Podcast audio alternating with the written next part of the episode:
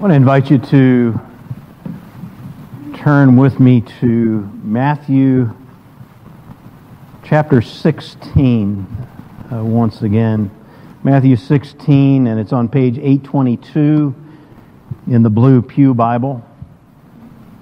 Uh, Matthew 16, beginning in verse 21, we'll go through the end of the, the chapter this morning. Now, uh, a, a couple of weeks ago, uh, we looked at what I believe to be one of, the, one of the most important passages in, in Scripture. Now, you may, if you were here, you may recall that I also said probably one of the most controversial uh, passages of Scripture as well.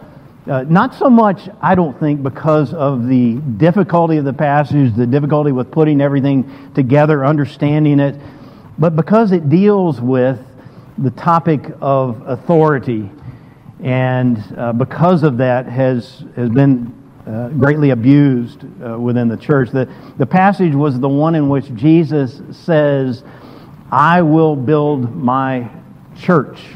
You know what follows after that, and the gates of hell will not stand against her. Um, and he went on in that passage to provide definition and to provide understanding of of, of what that is, his church. And you'll remember that's the first mention in the, in the gospel accounts of church, of that word, ecclesia.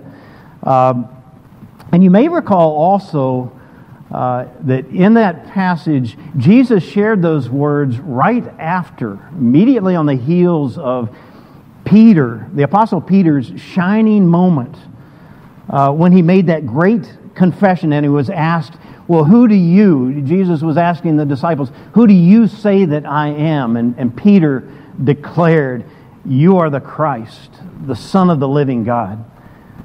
Uh, and then on that basis, Jesus uh, continued and he, he spoke about his church. Well, in this morning's passage, uh, Peter makes a completely different kind of statement. And this is definitely not one of Peter's most shining moments. Uh, you see, even though Peter accurately confessed who Jesus is, he didn't fully understand or grasp or even accept what Jesus came to do, what his mission uh, was all about. And so Jesus goes on in this passage today to use Peter's confusion, to use Peter's wrong headedness uh, as an opportunity to teach his disciples and to teach us uh, about what he came to do, about his mission, and about what our response should be to that.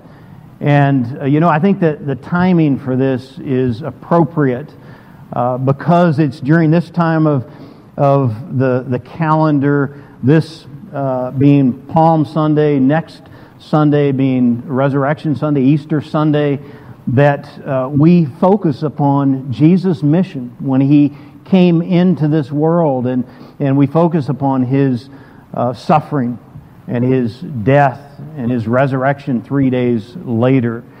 Uh, and so this morning, uh, we're going to be especially focusing upon the first part of that. And again, I, you know, I think this is um, this is appropriate uh, that this passage comes uh, this Sunday. Uh, so again, Matthew chapter 16, and I'll begin reading in verse 21, and it'll take us through the end of the chapter. Please look with me. From that time, Jesus began to show his disciples that he must go to Jerusalem and suffer many things from the elders and chief priests and scribes and be killed and on the third day be raised. And Peter took him aside and began to rebuke him, saying, Far be it from you, Lord. This shall never happen to you. But he turned and said to Peter, Get behind me, Satan. You are a hindrance to me, for you are not setting your mind on the things of God, but on the things of man. Then Jesus told his disciples, If anyone would come after me, let him deny himself and take up his cross and follow me. For whoever would save his life will lose it, But whoever loses his life for my sake will find it. For what will it profit a man if he gains the whole world and forfeits his soul? Or what shall a man give in return for his soul? For the Son of Man is going to come with his angels in the glory of his Father, and then he will repay each person according to what he has done. Truly I say to you, there are some standing here who will not taste death until they see the Son of Man coming in his kingdom. Please join me in prayer. Father, we thank you this morning uh, for these words, and we thank you that we receive them as a part of your word.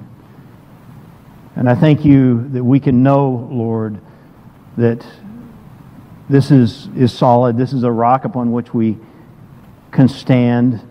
That these words are given for our edification, for our understanding, for our upbuilding, and by your Spirit, uh, you will help us to have an understanding of them and to apply them to our lives. And so we do pray for that, uh, Lord, that you will open our eyes to be able to see and to rightly understand this and to rightly apply it uh, to our own hearts. Give me, I pray, the right words uh, to share uh, as we look at this passage together. We pray this in Christ's name. Amen. You know, I mentioned uh, earlier in my, my prayer this uh, shooting that took place uh, almost a week ago, last Monday, at uh, the school, the Covenant School in in Nashville, uh, in which a, a young woman, a woman that we understand with a history of emotional struggles and had claimed to be transgender, she shot her way into the front door of the school and then uh, proceeded to, uh, to kill six individuals. Three of those were children, uh, nine years old, each of them, and then three adults uh, who were staff at the, at the school. Uh, and if, if you're like me, you know, these shootings, school shootings, they've become well, somewhat commonplace. you know, you think way back I, I don't know if this was the first one, but back to Columbine or some of us, that wasn't all that long ago, but, uh, but that occurred and it, it was a big, big shock. Uh, but now it seems uh, more and more commonplace.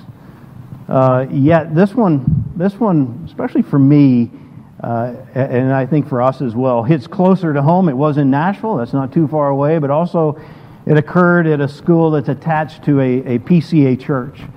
Um, and uh, I've, I've seen the pastor there and uh, known about him, heard him uh, preach before. Uh, and so um, our hearts are there. our hearts are there with, with the people, with the suffering that they're going through as a result of this. Uh, but also, our hearts are there recognizing that with this occurring there, uh, and with the, the churches that are involved, uh, we'll look over time uh, for the Lord to, to use this to reach the community, to reach the community for uh, Christ, uh, that He has a, a plan in it all to bring hope and restoration. Initially to this church and to the other churches surrounding, and then perhaps to the community. But I'll tell you, in looking at this and hearing about it over this past week, there was one uh, if you want to call it shining light in the, the, the midst of this, if there is one, uh, this horrific shooting. And that was the performance of the police who received the call. Maybe you heard something about, about it and about the timeline. They received the call, uh, 911 call at 10 12 a.m. Uh, and then at 10:23, just 10 minutes later, there were multiple uh, cars, uh, police officers that were there on hand, ready, prepared uh, with, uh, with weapons, and they proceeded directly into the school. They listened for shots. They heard them on the second floor. They proceeded up toward the, the sound of the shots. And at 10:25, two minutes after they had arrived, they had shot and killed the, the shooter. So it, it literally took the, the police 12 minutes to accomplish their mission from the point at which they received the initial call. Uh, and if you, um, th- there is a video that's out there that uh, body cam video of one of the officers that went in, and by watching that, you can get a sense of of why they were and how they were able to accomplish all that so quickly. You can tell immediately that they are on mission. They know what their mission is. They were prepared, and so they they, they went in and with one mind and one heart they accomplished. They executed that mission. Now uh, I heard something about the officers uh, say that they none of them had ever been in a situation like this one uh, before, but there were veteran officers that were part of this, and, and so they had trained and they had prepared uh, a, a, great deal over the years for a moment like this, for a very important moment like this, uh, so that they might be able to accomplish their mission, which ultimately was to save many lives. And we can only imagine uh, that they did, uh, knowing what we know about the, the shooter and, and how bent on killing uh, this person was. And, and so they, they accomplished this mission. Now, I, I don't, I, am hesitant to, to do this uh, because I don't want to treat this shooting that took place in, in any kind of a trite manner. But uh, there is a great parallel between what we see with the police and what they did and what they executed and what we see with the, the Lord Jesus uh, in his mission. Uh, and, and it's given to us in this passage. Uh, he is on, and it's clear he is on mission.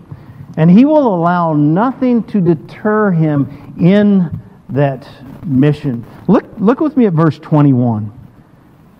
Says, From that time, Jesus began to show his disciples that he must go to Jerusalem and suffer many things and be killed, and on the third day be raised. You know, up to this point uh, in his ministry, so much of it has been about preparation. You know, the, the same words uh, are given to us as those opening words. Back in Matthew chapter 4, right at the very beginning of his ministry, uh, we get these words, Matthew 4 17, from that time Jesus began to. So, exact same words, but in this case, he began to preach, saying, Repent, for the kingdom of heaven is at hand. And then he continued with preaching and teaching uh, and, and, and great works for the next three years of ministry. But there's a sense in which all of that was preparation for this point. You know, he was describing his kingdom, he was introducing it, uh, but now, now comes this point of execution uh, in which he sets his face toward Jerusalem and he began to reveal his mission to his disciples that he must go and he must suffer many things and he must die. And you know, I think that's all that Peter heard at that point. There, there's one more element that's given, a very important element. Uh, he, he, says that uh, on the third day he must rise, but I think in Peter's mind, and probably that of the 12 uh, disciples that were there, they couldn't get past that. You know, this, what Jesus shared, didn't fit into Peter's mold. It didn't fit into his expectations. He had just given this great confession about who Jesus is. He said, You are the Christ. That means Messiah, the Son of the living God. And so he had certain expectations from that, an idea of what that was going to look like. And so for him, and probably for the 12 as well. Probably Peter was speaking again on behalf of the, of the disciples. Uh, for him, Messiahship was all about glory, and it was all about greatness and ruling as king. And maybe somewhere along the way there'd be some suffering that would take place, but it wasn't this. It wasn't suffering that would culminate in death. Think about how, how what of what value would a dead king, a dead Messiah be? And so Peter lacked understanding, but I think he also lacked trust. We don't see Peter saying to, to Jesus, Jesus, I, I don't understand what you're saying, but I trust you and I trust the mission that you're on, and, and I am with you. Peter didn't say that. No. Peter said, Far be it from you, Lord. This shall never happen to you. You know, that's a great temptation that we all face, isn't it?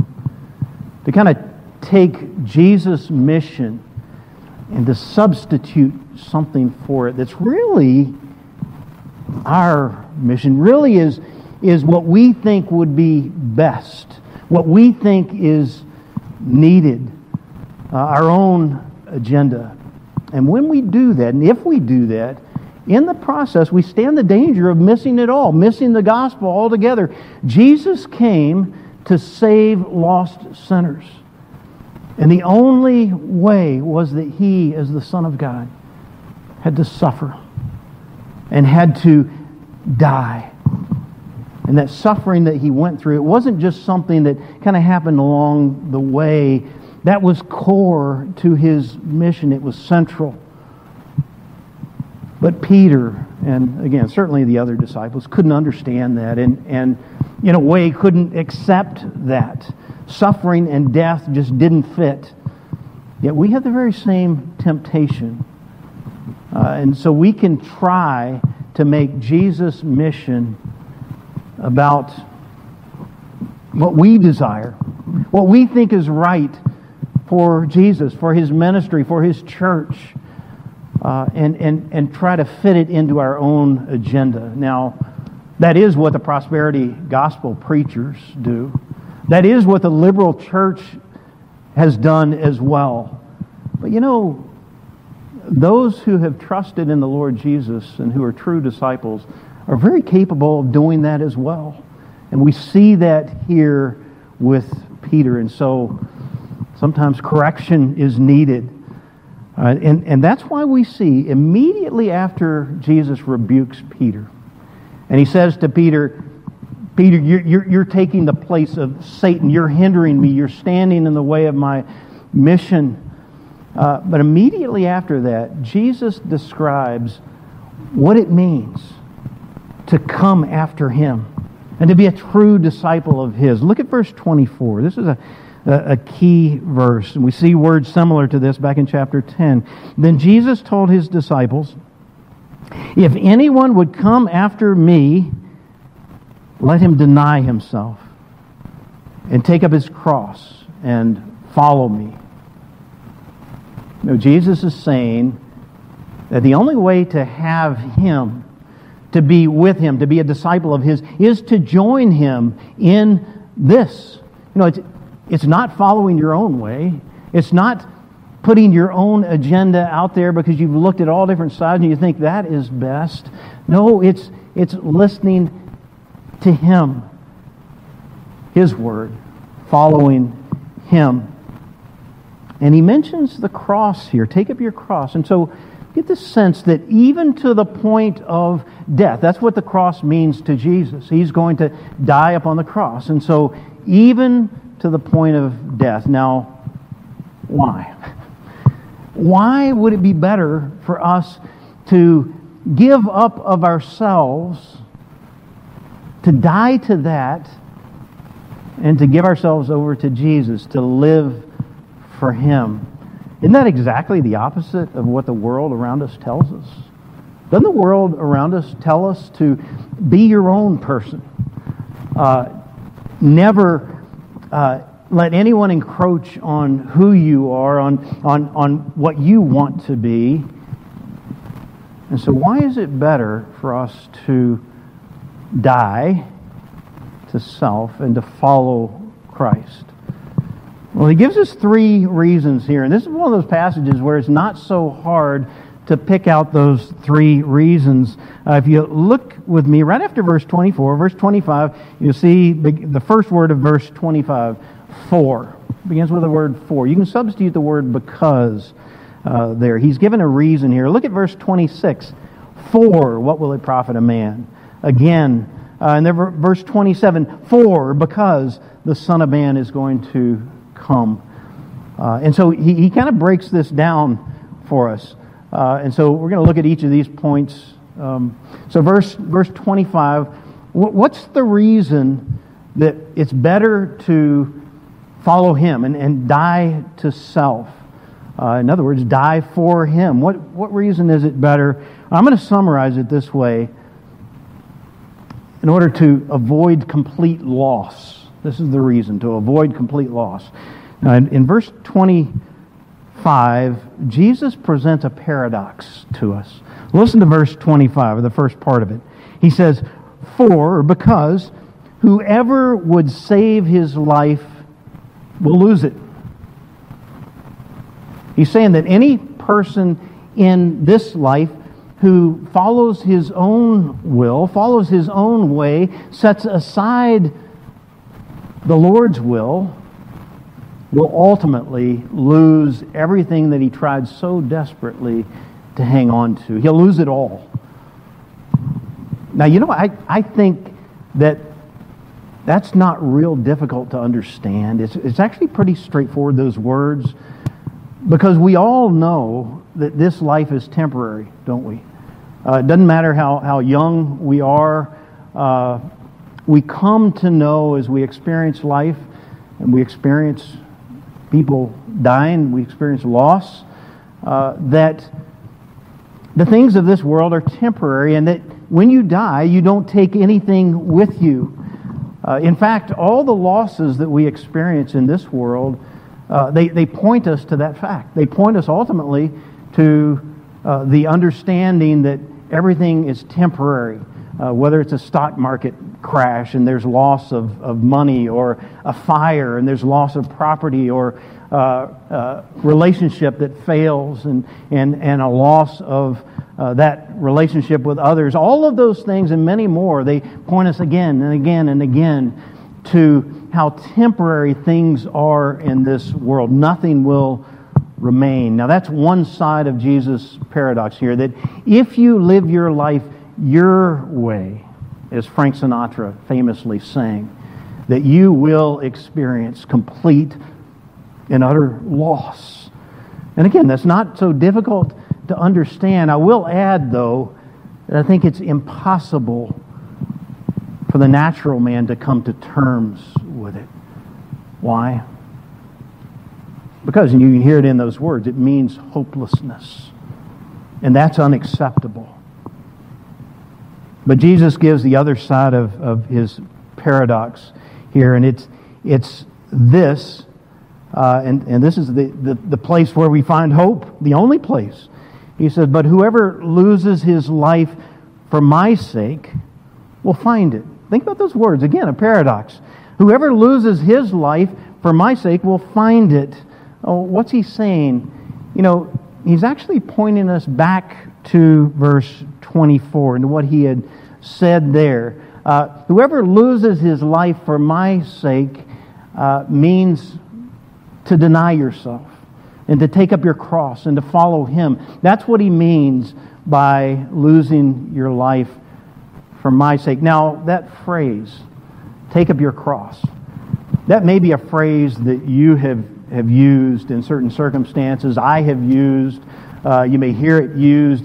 And often it's, it's in these kind of circumstances that there's something difficult uh, that I face. And, and I have a need to kind of grit my teeth and, and go through it, but go through it for the sake of, for the sake of Christ uh, and continue forward. And, and that's not a wrong application of that phrase, but there is a bigger meaning here if we read it in context. You know, Jesus' mission was to suffer many things and to die. And in the process, and then to, to be raised again on the third day, and in the process, uh, to, to accomplish the saving of many sinners. And so here he's saying, at least to the first part of that, he's saying, You do that. You come alongside me with what I've done, and you do that. This is discipleship. This is what belonging to Christ is all about. It involves following Christ in death. It is a call to die to self and to decisively accept whatever comes, whatever that means, whether it's pain, ridicule, persecution, all for His sake and all for His cause, for His mission, even to the point of real physical death. Now, I, I have to add this here because somebody might hear that and they say, well, who would ever do that? Well, I have to add that this is never something that a person does when they don't want it. Because the cause, the underlying reason that, that you would do this is why? It's because Christ died for you.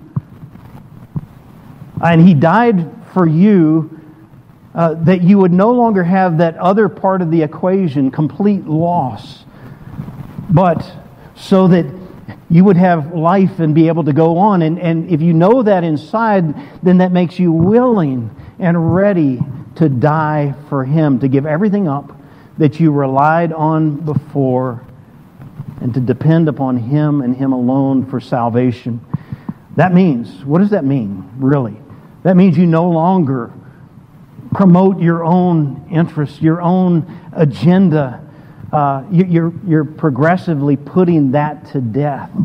But what are you about now? More and more. You're, you're about promoting the glory of God and uh, looking that in all that you do, uh, that He would be glorified, that His name would be lifted up, every area of your life. Uh, so that's what He did. He was on mission. And now he calls for you to do that, to die to self and to exalt him, to be about his purposes now. And it is, I got to remind us, it is progressive. It's not just a point in time that this happened, it's ongoing. You know, there will be times when we're like Peter. Uh, and we stand in the way with our own agenda. And so we will need, we do need a severe rebuke at times. Speaking of Peter, listen to what Peter said about this later. Uh, after he had experienced uh, the, the Lord's suffering, the Lord's death, his resurrection. But here's what he said about Jesus when he suffered. And this is in, in 1 Peter chapter 2. He said, When they hurled their insults at him, he did not retaliate. When he suffered, he made no threats. Instead, he entrusted himself to him who judges justly. And what, what he's saying is that Jesus, in his suffering, was not about upholding his rights. He was not about focusing upon the suffering that he was going through and the injustice of it all. No, he entrusted that to God. He left it up to him. And Peter goes on to say in that same passage, He himself bore our sins in his body on the tree. Now that is his mission. He was on mission so that we might die to sins and live for righteousness. That's what this passage is all about. That's what it means uh, that we might take up our cross. It's dying to sin, dying to self, so that we might live to Christ live to his righteousness. And when we do that, paradoxically, Jesus says, we will find life and find it abundantly and find it eternally and find wholeness in life. He says, Whoever loses his life for my sake will find it. You know, really, what glorious words. And so, the, the first side of this equation for whoever would save his life will lose it. Uh, he's speaking here about trying to hold on to things in this world your own way, and the result will be total loss. But if you give up of yourself and you embrace Christ, seeking his glory in all things, he says you will find life, true life. So that's why it's better to follow him and to die for him to avoid complete loss. And I might add, find life. Uh, secondly, if you look at verse 26, it's to avoid living a worthless life. You know, the next point that Jesus makes here is it's really a further explanation of the first. So I'm going to try to touch on it uh, briefly. But let's, let's look at it. Verse 26. For what will it profit a man? What will it help a man, benefit a man, if he gains the whole world and forfeits his soul? Or what shall a man give in return for his soul? You know, it's almost in that, that verse like Jesus is teaching us business principles. Now, he's calling us to, to take a look at how we obtain in this life anything of true value, anything of, of, of worth, anything of benefit, of profit, anything that will help us. And so he speaks first about the, what, the, what the natural man regards as being of value. And he says, What will it profit a man if he gains the whole world? In other words, gains the whole world. Uh, he gains all the, the money that there is, all the pleasure that there is, all the power of this world, all the glory of this world. Yet, he says, this person will have obtained nothing of any lasting value if you forfeit your soul in the process to spiritual death and to separation from God. You will have lived a worthless life. You know, it's kind of like that, um, that company, or I don't know, it's an exchange. You may have heard about it a few months ago. I guess it's still in the news, but FTX, a cryptocurrency uh, company, just a, a, few months ago, before November, I think, of 22, uh, it, it seemed to be the place to invest. They had uh, this company was worth billions and billions of dollars, and it had been on this trajectory, a, a rise, and and so it was the place to go. It was seen by everyone almost in that light, yet almost overnight, it was shown to be worth almost nothing. Billions of dollars gone. And you think about how sad it was for those who had invested in it. Imagine getting to the end of your life and recognizing all that I've invested, all that I thought I had there. And poof, it's gone. It's worth nothing. It's worthless. It's of no value. Remember when Jesus was being tempted by the devil? Uh, this is back beginning of his, his ministry, Matthew chapter 4, and there was a point at which uh, the devil took him to a very high point, a high mountain, and he, he said, Look out and, and see all the kingdoms of the world with all of their glory. And the devil said to him, all these things I will give to you if you bow down and worship me. You know, this is the sin of the world around us that they unknowingly engage in. Unknowingly, because they never recognize that by setting their hearts upon the things of this world, that they really are worshiping Satan and that the result will be a forfeiture of their soul. You know, in thinking that they are obtaining something of great value, uh, bringing it into the barns more and more, they wind up living a worthless life. You know, Jesus' point here is that the soul is of great value. Don't trade it, he's saying, for something that's worthless. You know, it kind of reminds you of of Esau. You think back to, to Genesis. Esau, who traded his birthright for what? For a cup of soup. Uh, his, his God was his belly, it was the things of this world. So, this, secondly, is another reason to die to the things of this world and to live for Christ uh, in order to avoid living a worthless life. Now, the, the, the, the other side of that, we see especially in this passage from the Apostle Paul. This is Philippians chapter 3, uh, verses 7 and 8. Uh, Paul says this he's speaking about his own life. And he says, Whatever gain I had. Now, Paul had a lot.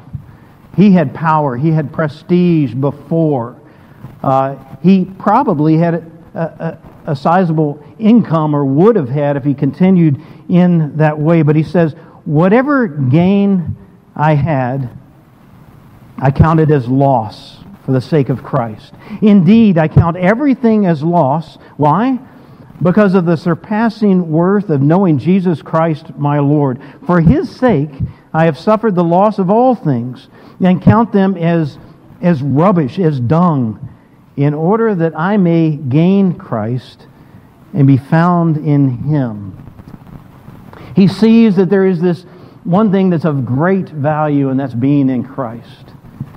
And he, he came to see, and this was only by the work of the Holy Spirit inside of him, uh, that he came to see that continuing down this path and receiving the things of this world and making them the main uh, place, the main thing that he sought with his heart, that that was the way of living a life of worthlessness, that true gain was to be found in Christ. What, what a testimony we get from the Apostle Paul. And again, he's saying, avoid living a worthless life.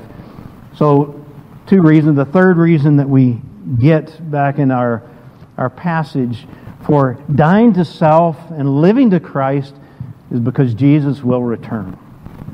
You know, Jesus came into this world to save sinners. That is the mission that he came to accomplish. So just like the, the Metro Police there in Nashville, uh, when they, they, they were on task and they left their offices and, and they headed straight to the, the school and they were prepared and they were ready and nothing was going to stand in their way and they went and they executed the task and, and they ended the rampage of the killer and by doing so probably saved an untold number of lives. Jesus did the same when he came into this world. He was on task. He allowed nothing to deter him. He came and he suffered and he was killed and he rose from the dead on the third day and he conquered death and he conquered Satan and he accomplished his mission of saving many, many souls. But that wasn't the end of it. You know, this salvation that Jesus purchased, it extends on and on so that many may come to glory. And we're told here, uh, and, and it's true in many other places as well, uh, that that saving process will continue until that day, until a particular day when Jesus returns. And when he returns, there will be judgment and there will be condemnation for those who have chosen to follow their own will. And there will be everlasting life, and there will be reward for those who have taken up their cross and followed him. And so, again, why must we deny ourselves and follow Jesus? It's because of this, because he will return. Look with me at verse 27. For, because the Son of Man is going to come with his angels in the glory of his Father, and then he will repay each person according to what he has done. You know, let me ask you the question how often have you thought about this, about the return of Christ, and about what it means and what's going to happen when he returns? Uh, this is the event that we should all be looking forward to and that we should know in our hearts this is going to happen. You know, we are actually given, as I mentioned earlier, a fair amount of, of information about this, not everything. Uh, but if someone were to ask you, tell me about what's to happen in the future, what's to happen to all people, uh, how is it all going to end, would you be able to answer their question? Now, this understanding that we're given here is given as encouragement to God's people, that we might see and we might know uh, the glories that lie ahead, but also as a warning for those who, who aren't certain in their own hearts that they belong to Christ. Uh, so, what do we know? We're not going to go through all of it here. It's not all in this passage. But what, what do we know? Well, the first thing that we do know, and, and you need to listen closely to this, just a couple of words, but it is true that Jesus will return. He came the first time. Uh, now it's been 2,000 years since uh, he came, and, and all that time's transpired. And so we're not told exactly when he's going to return. And remember that. So if you hear somebody saying, I know when he's going to return, they're wrong. Uh, we don't know when he's going to return, but we do know that he will return. He will return visibly. He will return in power, but not, of course, during the lifetime of the disciples. We do get this statement. I just want to read it. I'm not going to go into this in great detail, but look at verse 28. Truly I say to you, there are some standing here who will not taste death until they see the Son of Man coming in his kingdom. Uh, we're going to talk about this some next week as we look at, uh, look at the transfiguration, as we talk about the resurrection of Christ, uh, because I believe that he, he is encouraging those who are there. Uh, because they've heard about his death, they've, they, they've heard about his suffering that's going to take place. They're bewildered. And so I think he wants to give them some sense that, you know you're going to get a glimpse of this. And that glimpse is going to come through the transfiguration. It's also going to come through my death and resurrection when the kingdom is brought in. Uh, but we'll set that aside uh, again. Now, as we look at the end time that Jesus is talking about here, there is debate, of course, among Bible believing Christians about some of the details of, of how this will happen, and those are important to deal with, to work through. But there is no debate over this that Jesus will return, and that when he returns, that people will be judged on the basis of what they have done while in the body. And that's what we're, we're told here. It's, it's very clear. Then, when he returns, he will repay each person according to what he has done. Here it is out of, uh, out of Matthew 25. When the Son of Man comes in his glory, and all the angels with him, then he will sit on his glorious throne. Before him will be gathered all the nations, and he will separate people one from another, as a shepherd separates the sheep from the goats. And again, out of 2 Corinthians chapter 5, for we all must appear before the judgment seat of Christ, so that each one may receive what is due for what he has done in the body, whether good or evil. But the good news here is that when he returns, and we face that judgment that every person will face, that every person who has come after Christ, every person who has denied himself and taken up his cross and followed Jesus, remembering that that's progressive, uh, we can know that, that that mission that Christ executed to save sinners was done on our behalf, and that our sins are paid for in full and out of Romans chapter 8. And therefore, there is no condemnation for those who are in Christ Jesus. What we will have is life. Whoever loses his life for my sake will find it. And it will be life, and it will be true life, and it will be abundant life. Uh, our sins were already atoned for upon the cross of Christ. And therefore, on that judgment day, we will be exonerated. And therefore, yet one more reason that we have to today follow Christ, to die to self and follow Him, follow after Him. Uh, so we've got three reasons that are given here. Uh, as we go through this passage, and, and he's calling us again and again and again to look to him, to trust in him. We know with the Apostle Peter, he was rebuked, right? But then what did he do? He continued on. And yes, after this, we'll even see Peter deny Jesus uh, terribly on three occasions. We can only imagine what he felt inside.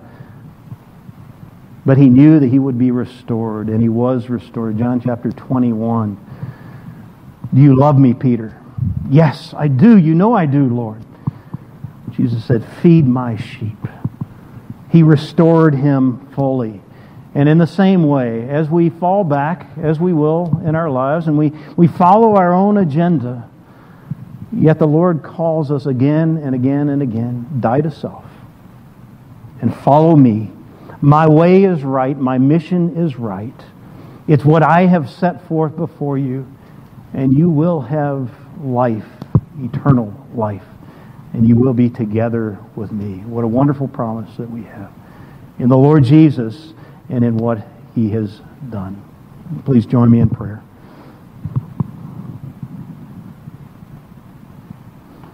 Father, we thank you this morning that you uh, have given us understanding of these things and that we can see, yes, even in the life of the disciples, uh, we can see that they're not all that unlike us, or that so often uh, we are following our own way and as you stated with Peter, we're standing in the way of your mission, of, uh, of the gospel itself. And yet, Lord, you're gentle with us and you bring us back around. And yes, sometimes you rebuke us very directly because we need it, but you care for us. And you bring us back around to see that the right way, the right path, is following you. It's, it's setting aside our own ways and clinging uh, to our Lord. Uh, I pray that you will help us with that process. Help us to see it. Help us to desire it uh, in our own hearts and help us to follow Christ. We pray in his name. Amen.